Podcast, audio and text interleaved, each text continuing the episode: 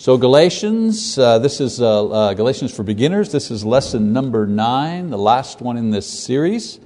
Title of this uh, lesson is a call to live in freedom, and we're going to begin at uh, Galatians chapter five in verse one.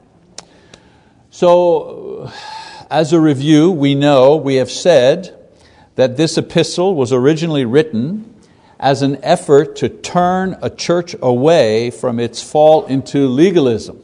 That was the problem. Uh, let's take a look at legalism, a bit of a definition in Romans chapter 9, verse 30. Um, Paul explains the basic error of legalism. So let's read that, chapter 9 in Romans. He says, What shall we say then? That Gentiles who did not pursue righteousness attained righteousness, even the righteousness which is by faith. But Israel, pursuing a law of righteousness, did not arrive at that law. Why? Because they did not pursue it by faith, but as though it were by works. They stumbled over the stumbling stone, just as it is written, Behold, I lay in Zion a stone of stumbling and a rock of offense, and he who believes in him will not be disappointed. So he's saying uh, Gentiles, even uh, religious ones, uh, uh, did not pursue holiness and purity as the Jews did. And yet they captured the blessings and the Jews didn't capture the blessings. Why is that? Paul asks you know, uh, rhetorically at the beginning of this passage. Well, here's the reason. The Jews were pursuing the law, which in itself was righteous. In other words, the law was pure and it was good and the law was perfect, okay? It was a righteous thing. But the law did not and could not impart righteousness. It couldn't get, it itself was righteous, but it couldn't make you righteous. That was the problem with it. The Gentiles, however, captured the righteousness that saves because they pursued it from the starting point of faith, faith in Christ. So the Jews lost the righteousness that saves because they rejected Christ as the starting. And they chose instead to try to capture or possess righteousness by capturing or possessing the law instead. In other words, doing and becoming right by obeying the law perfectly. That was the method that they chose instead of coming through Christ. The Gentiles were united to Christ by faith. Now, when I say faith, faith that includes trust and obedience, and that obedience initially expressed in repentance and baptism. And so they were united to Christ by faith and so gained the blessings of salvation earned for them by Jesus. He earns all the blessings. How? By obeying the law perfectly. He does that, he succeeds at that. And the Gentiles accessed all of those blessings not by living perfect lives, but by being united to Jesus through faith. The Jews, as I mentioned, tried to unite themselves to the law through perfect obedience, hoping that the qualities that the law possessed would, would then be theirs, and they were mistaken. So the Judaizers, those are the people uh, in the church at the time who were causing this problem.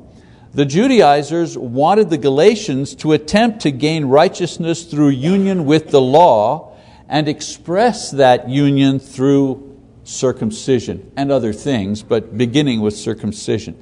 So in chapters 5 and 6, Paul makes a final plea for them, meaning the Galatians, for the Galatians to reject this system and remain firmly united to Jesus through the faith system. All right?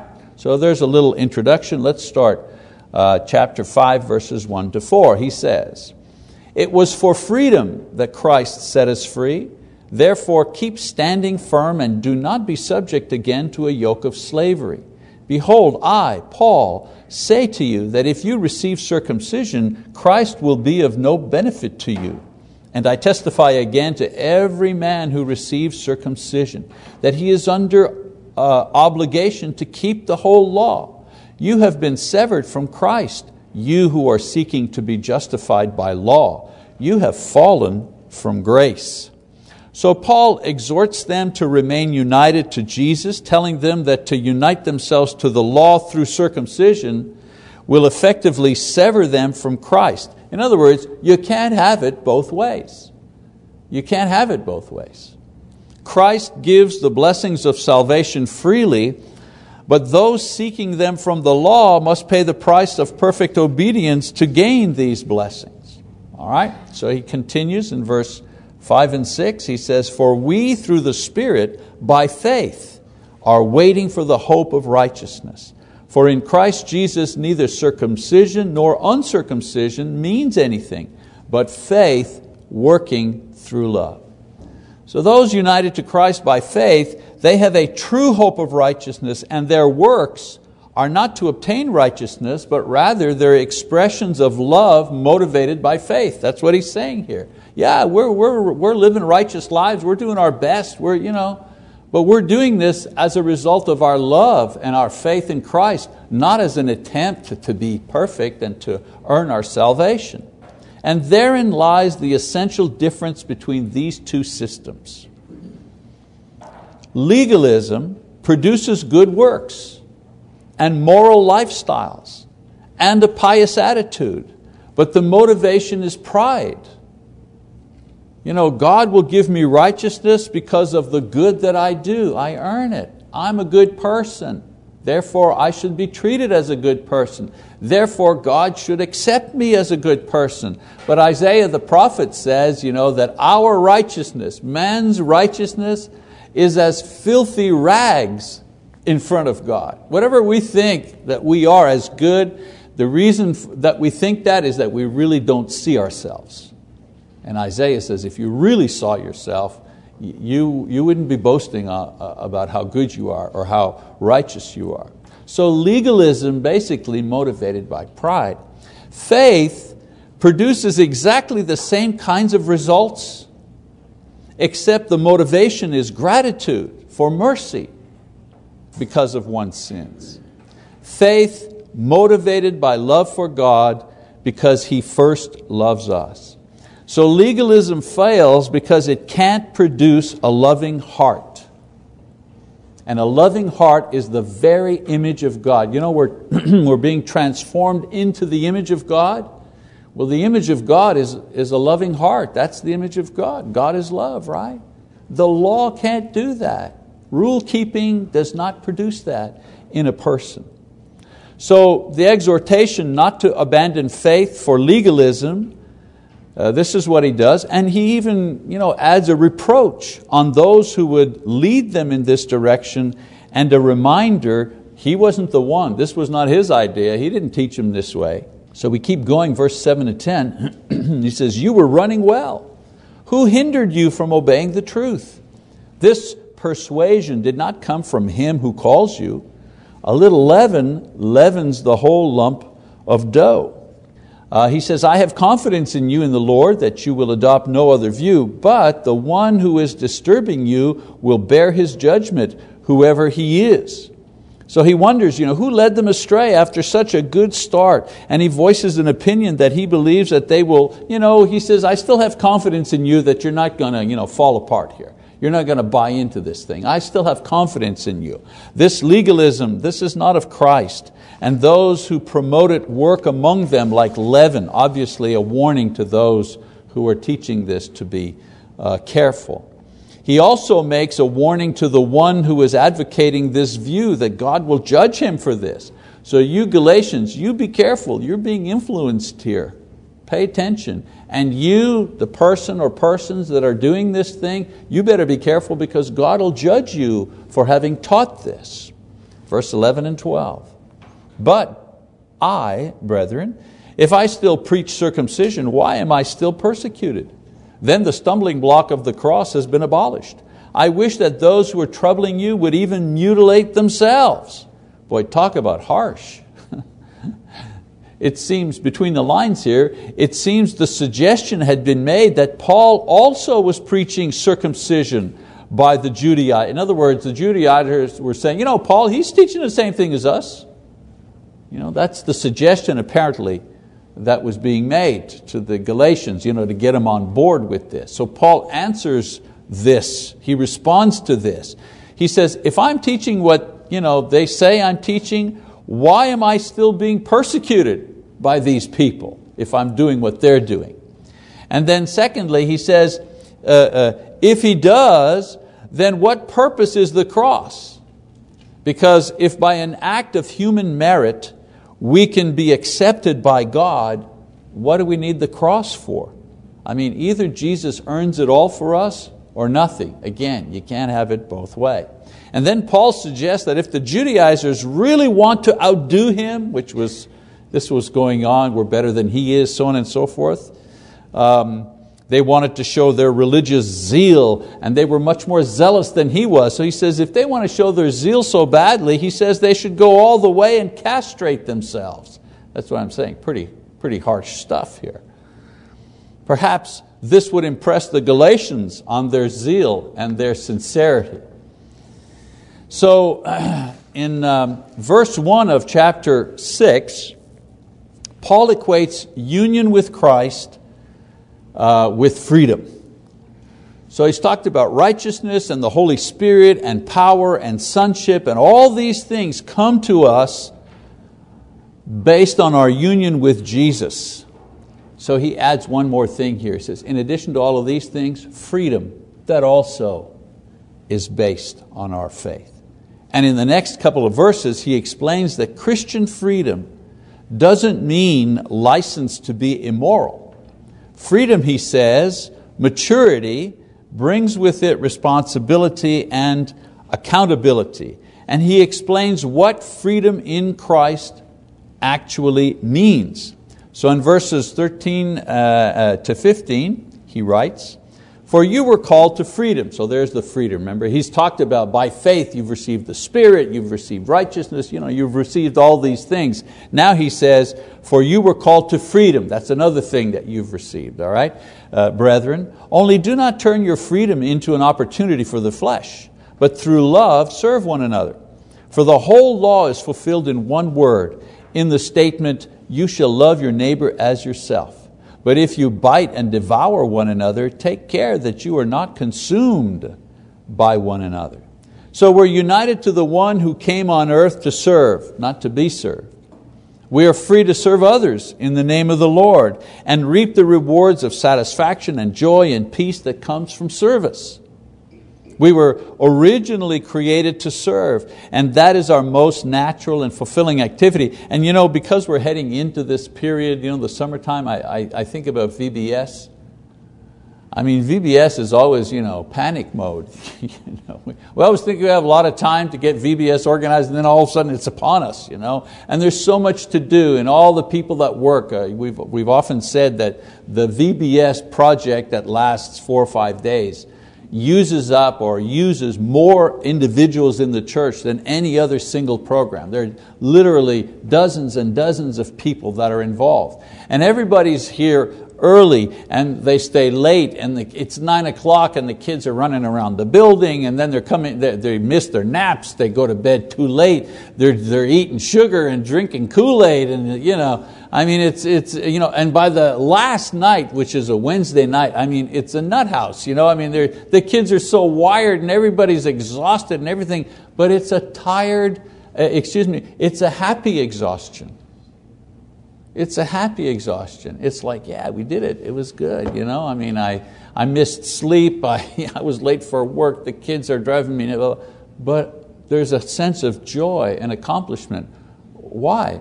because everything that was done, all the service that was rendered, it was rendered because of faith in Christ. Why, why else do it? Why, why, why, why else do such a thing like that? Such an inconvenient thing. So there's great joy that comes from service. And that's what Paul is, is talking about here. Before, he says, we served sin and we served self and, and we served the devil. Now he says we're free to serve God and others and the kingdom. So all service in and out of the kingdom that is done in Jesus' name is holy. Any service offered without regard to Jesus will simply perish with this world. So there's a lot of good things going on in the world. People build hospitals and do this and that, and so on and so forth. with no reference to Christ, not as a basis of faith, simply because it's a good thing to do. And you know what? It is a good thing to do, and it does serve people. The, the, the, but in the long run, that thing, that good service, that you know, humanitarian deed, well, it'll just end when the world ends, period. You know, it'll, it'll perish when the world perishes. The promise of Christ is whatever good you do in the name of Jesus will survive this world, will be a testimony of your faith before the throne of God. So freedom, he says, means service. It also means fruitfulness. Oh, there we go. Fruitfulness. So in verse 16 he says, But I say, walk by the Spirit, and you will not carry out the desire of the flesh. For the flesh sets its desire against the Spirit, and the Spirit against the flesh, for these are in opposition to one another, so that you may not do the things that you please. But if you are led by the Spirit, you're not under the law. Now the deeds of the flesh are evident, which are immorality, impurity, sensuality, idolatry, sorcery, enmity, strife, jealousy, outbursts of anger, disputes, dissensions, factions, envying, drunkenness, carousing, and things like these, of which I forewarn you, just as I have forewarned you, that those who practice such things will not inherit the kingdom of God. But the fruit of the Spirit is love, joy, peace, patience, kindness, goodness, faithfulness, gentleness, self control. Against such things there is no law. Now, those who belong to Christ Jesus have crucified the flesh with its passions and desires. If we live by the Spirit, let us also walk by the Spirit. Let us not become boastful, challenging one another, envying one another. So freedom means that we are now able to bear fruit that will last forever because we are no longer separated from God. We're no longer you know, cursed to be destroyed along with everything else that uh, has been built by us or, uh, or others, whether good or bad. So the key, he says here, is to walk after the Spirit. How do we walk after the Spirit? Well, you obey God's word. Just another way of saying it. He could have said, so uh, obey God's word, but he says it, so walk after the Spirit. How, how are those things the same? Well, who gives us the word? Well, the Spirit of God. This is the Spirit of God. This is Him speaking, the Spirit of God. So if I walk after the Spirit or if I obey God's word, that's the same thing. All right? Just two different ways of saying the same thing. So the key is to walk after the Spirit. And in so doing, he says, we will bear the everlasting marks of the Holy Spirit. Let's face it, if we obey the Spirit, we're going to become like the Spirit. So the marks of the Spirit are evident in a person's character and they cannot be denied. That's why he says, you know, there's no law against this. There's no accusation against this. If you bear the works of the flesh more consistently than the fruit of the Spirit, well then it's obvious that you don't walk after the Spirit and you won't inherit the kingdom. That's his point. So we're free to follow the Spirit as Christians. And Christ has now given us His Spirit.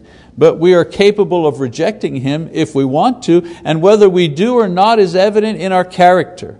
It can be seen. The things that we say and the things that we do. What do we tell our, our kids? You know, uh, watch what people do. You want, you, you want to judge something?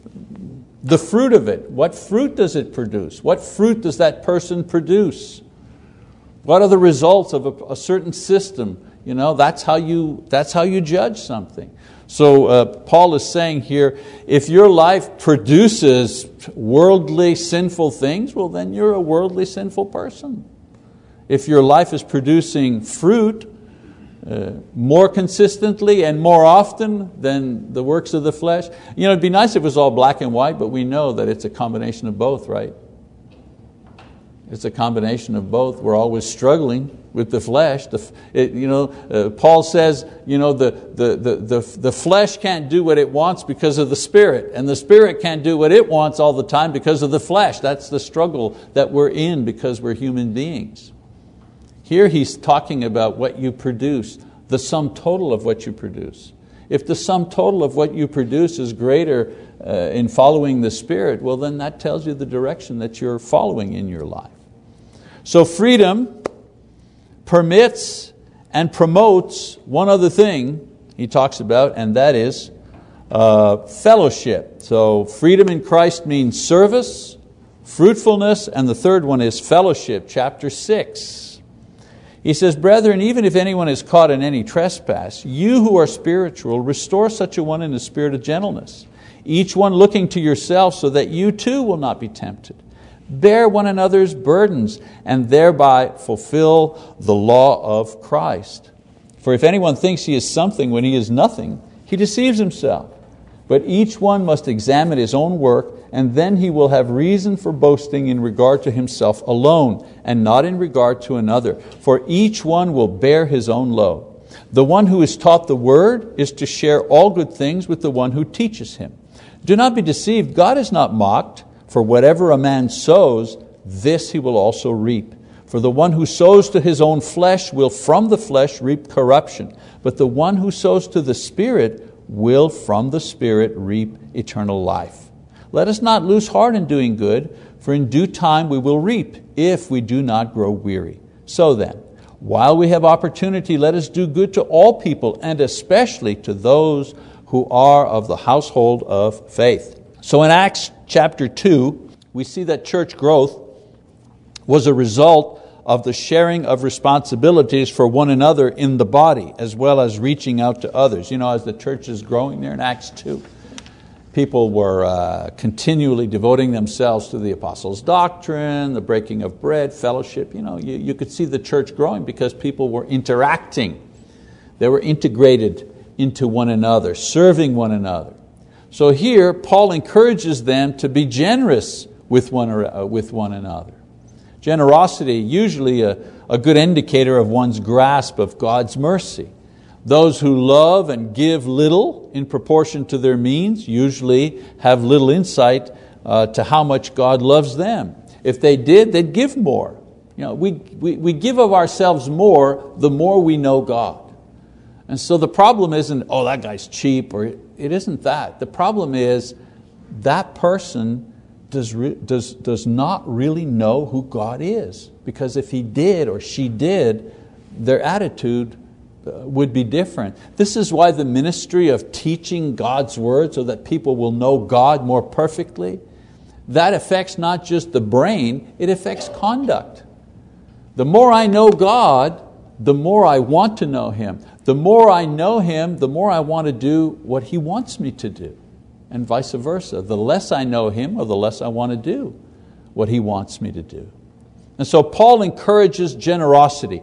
Generosity towards sinners and backsliders. You know, at the very beginning, he says, you know, if someone's caught in a trespass, be gentle. You know, go to them gently. They've made a mistake. They've slipped. They've failed. Don't, don't you know, judge and pound on them. Help them uh, generosity towards the preachers and the teachers, those in the church whose devotion to the Word and to the church is, is, um, is a full time uh, uh, ministry. Generosity to all those who are in need. So it's not, you know, it's not easy to give in any one of these areas, but how one does um, is a good measure of one's sense of freedom in Christ, because a generous spirit is a free spirit. A generous spirit is a free spirit. Because I'm free in Christ, He enables me to be generous. So uh, there's the, the end of the, the, the teaching part about the things that we have through faith in Christ. In uh, chapter 6, verses 11 to 18, he'll give a final warning and uh, a final salutation. So, first of all, the final words. So there's a warning against the circumcision party that he, that he gives. He says, See with what large letters I am writing to you uh, with my own hands. So here Paul writes with his own hand. And the reason he says that is that most of his letters were dictated to another person. So when he writes bold, large letters, probably means that he's writing for emphasis. Some people say, well, he's writing large letters because he has vision problems.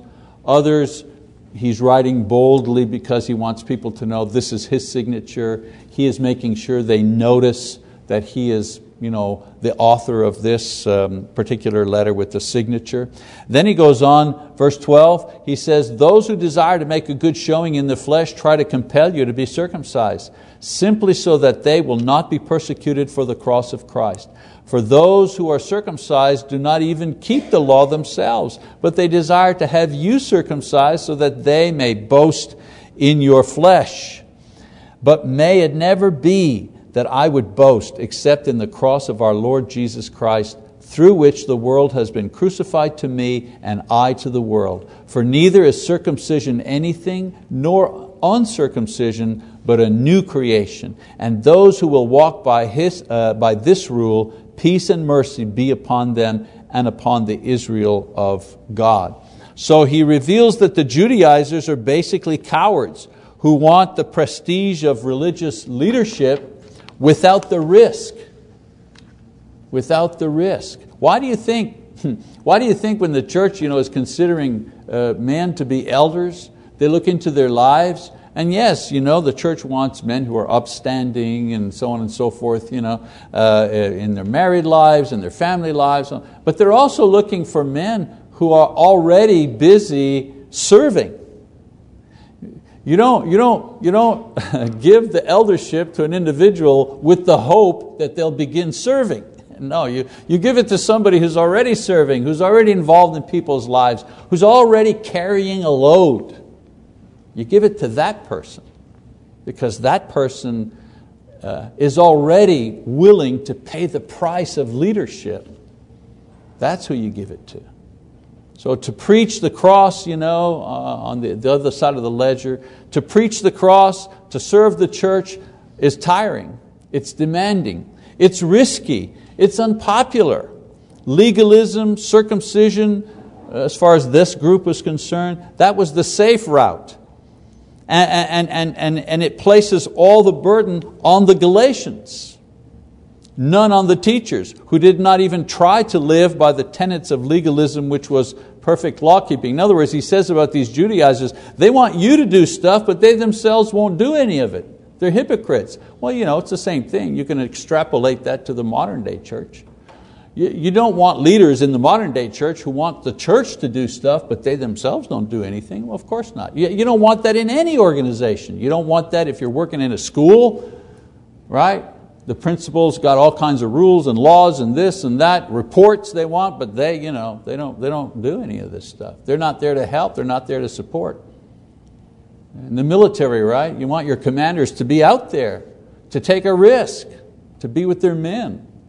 So it's the same thing. He's saying these guys, they, they love the prestige of religious leadership, but they won't lift, you know, they won't lift the burden. They won't even keep the rules they're, they're, they're placing on, on your back. So Paul says that his boast is not in his converts. He doesn't boast, hey, look at all the people I baptized. That's not what he boasts in. His boast is what the cross has done for him. And his point is the cross has revealed my sinfulness and my lostness, but it, uh, has also revealed my salvation in Jesus Christ. That's what I boast in. I boast in what the cross has done for me. Circumcision or no circumcision, that doesn't change you. Christ changes you when you're united to Him. And God blesses all those who are changed by His Son Jesus. So circumcision, you know, it was a sign of the promise to come to the Jews. Jesus was the one who was to come, and in Him all the promises are fulfilled. That's why you don't need circumcision anymore. It's, it's meaningless. It doesn't mean anything anymore. And then He gives a, a final farewell, verses 17 and 18.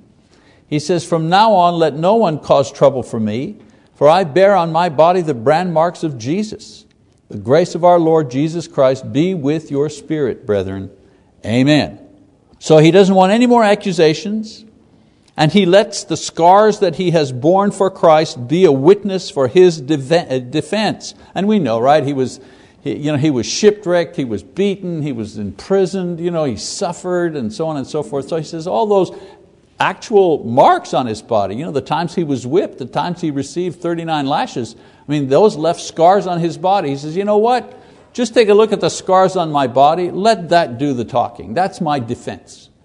That's my justification for who I am and, and what I do. And for my sincerity, I'm willing to suffer for the faith. I'm willing to suffer for the gospel, he says. You know, we need to think, you know, do we have any scars? Do we have any scars for Christ? What are our scars for Christ? What have we borne for Him?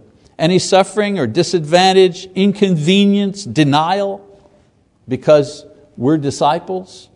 We ought to be able to make maybe not the same boast with the same degree as Paul did, because man, that guy was beaten a lot. I don't think I could survive 139 lashing, let alone how many? Three that he suffered? But do we have some scars? Could we say, here's a scar, here's an emotional scar? Can we say that? And then he, he gives a final blessing uh, to them uh, that Christ be with their spirit. So, with the little bit of time that we've got left, I just want to share three things Galatians has taught us, you know, takeaways that we need to you know, keep. Lesson number one Galatians teaches us about faith. And here's the thing about faith it has always been God's method of transferring blessings, all blessings. Everything has always been based on faith. Everything you have from God is based on faith in Him. Now, the response is different. Some, somebody built a boat, somebody left this home. Uh, today, we're, we're baptized. You know, there's always a kind of response, but it's always the same thing faith. And I've told uh, my uh, children as they were growing up and we talked about religious things, uh, you know, you try to kind of squeeze it down to one lesson many times, and I, I've always said to them, um, in your life, everything is always about faith. You're looking for a job, it's about faith. You're getting married, it's about faith. You're having trouble in your marriage, it's about faith. You got illness, it's about faith. You have a difficult child, it's about faith. You got a sick child, it's about faith. It's always, always, always, always about faith. It's as if God picks us up every once in a while and He dunks us into the fire, you know, and He looks it up and He looks at us in the light to see, hmm, you know, what needs to, what needs to be shaved off, what needs to be sanded down, what rough edge here, what, can I, what needs to happen here. And we always forget that. We run, you know, we run around panicky and and then finally, maybe we, we come to our senses and say, well, may, maybe I ought to pray. And, and, please don't ever say that in my presence, you know. But don't ever say, well, might as well pray. It can't hurt. don't ever say that. So it's always about faith, and I say that to all of you. It's always about faith. Lesson number two. all spiritual blessings are only available in Jesus Christ. Some have more earthly blessings without Christ, but nobody has heavenly blessings without Christ. All spiritual blessings only available in Him. Why why, do, why did I go into ministry? You know, why me? Why, why wasn't it some of you? Why wasn't it the guy? You know, I went to school with guys, and some of them became lawyers, and others went into business. And why, why am I the guy that had to go into ministry? Why me and not you? In my case, it was because I really believed that the only way for spiritual blessings to happen was through Christ. And the question I could not answer and I couldn't get around was somebody has to tell people that. Somebody has to do that job. That was what drove me, pushed me to become a preacher. Because I felt so many people had no clue about how to actually get to heaven. They just didn't know. They didn't even want to hear it all spiritual blessings only available through Jesus Christ. Third lesson and final lesson is about freedom. We are free from condemnation. Yes, that's the good news. But we are also free for other things, but not sinful things. We're free to serve and free to give and free to grow and free to love. We have freedom. I told you last week, I would never go back to Catholicism. Why? Because that's prison. that's like going back, that's like going to jail. It's one of the most precious gifts that we have in Christ. Freedom, freedom. So Galatians should be an empowering book that frees us from slavery to any system that promises to make us better or perfect, any system that says that it'll enable us to serve God better. Galatians enables us to serve God freely and enthusiastically based on our gratitude, not on our guilt. If you know this book, if you know this book, no one can enslave you to any philosophy or religion ever again. Ever again. Never happen if you know this book. All right, that's the end. Thank you for bearing with me for these nine, these nine weeks. Over and out. Thank you.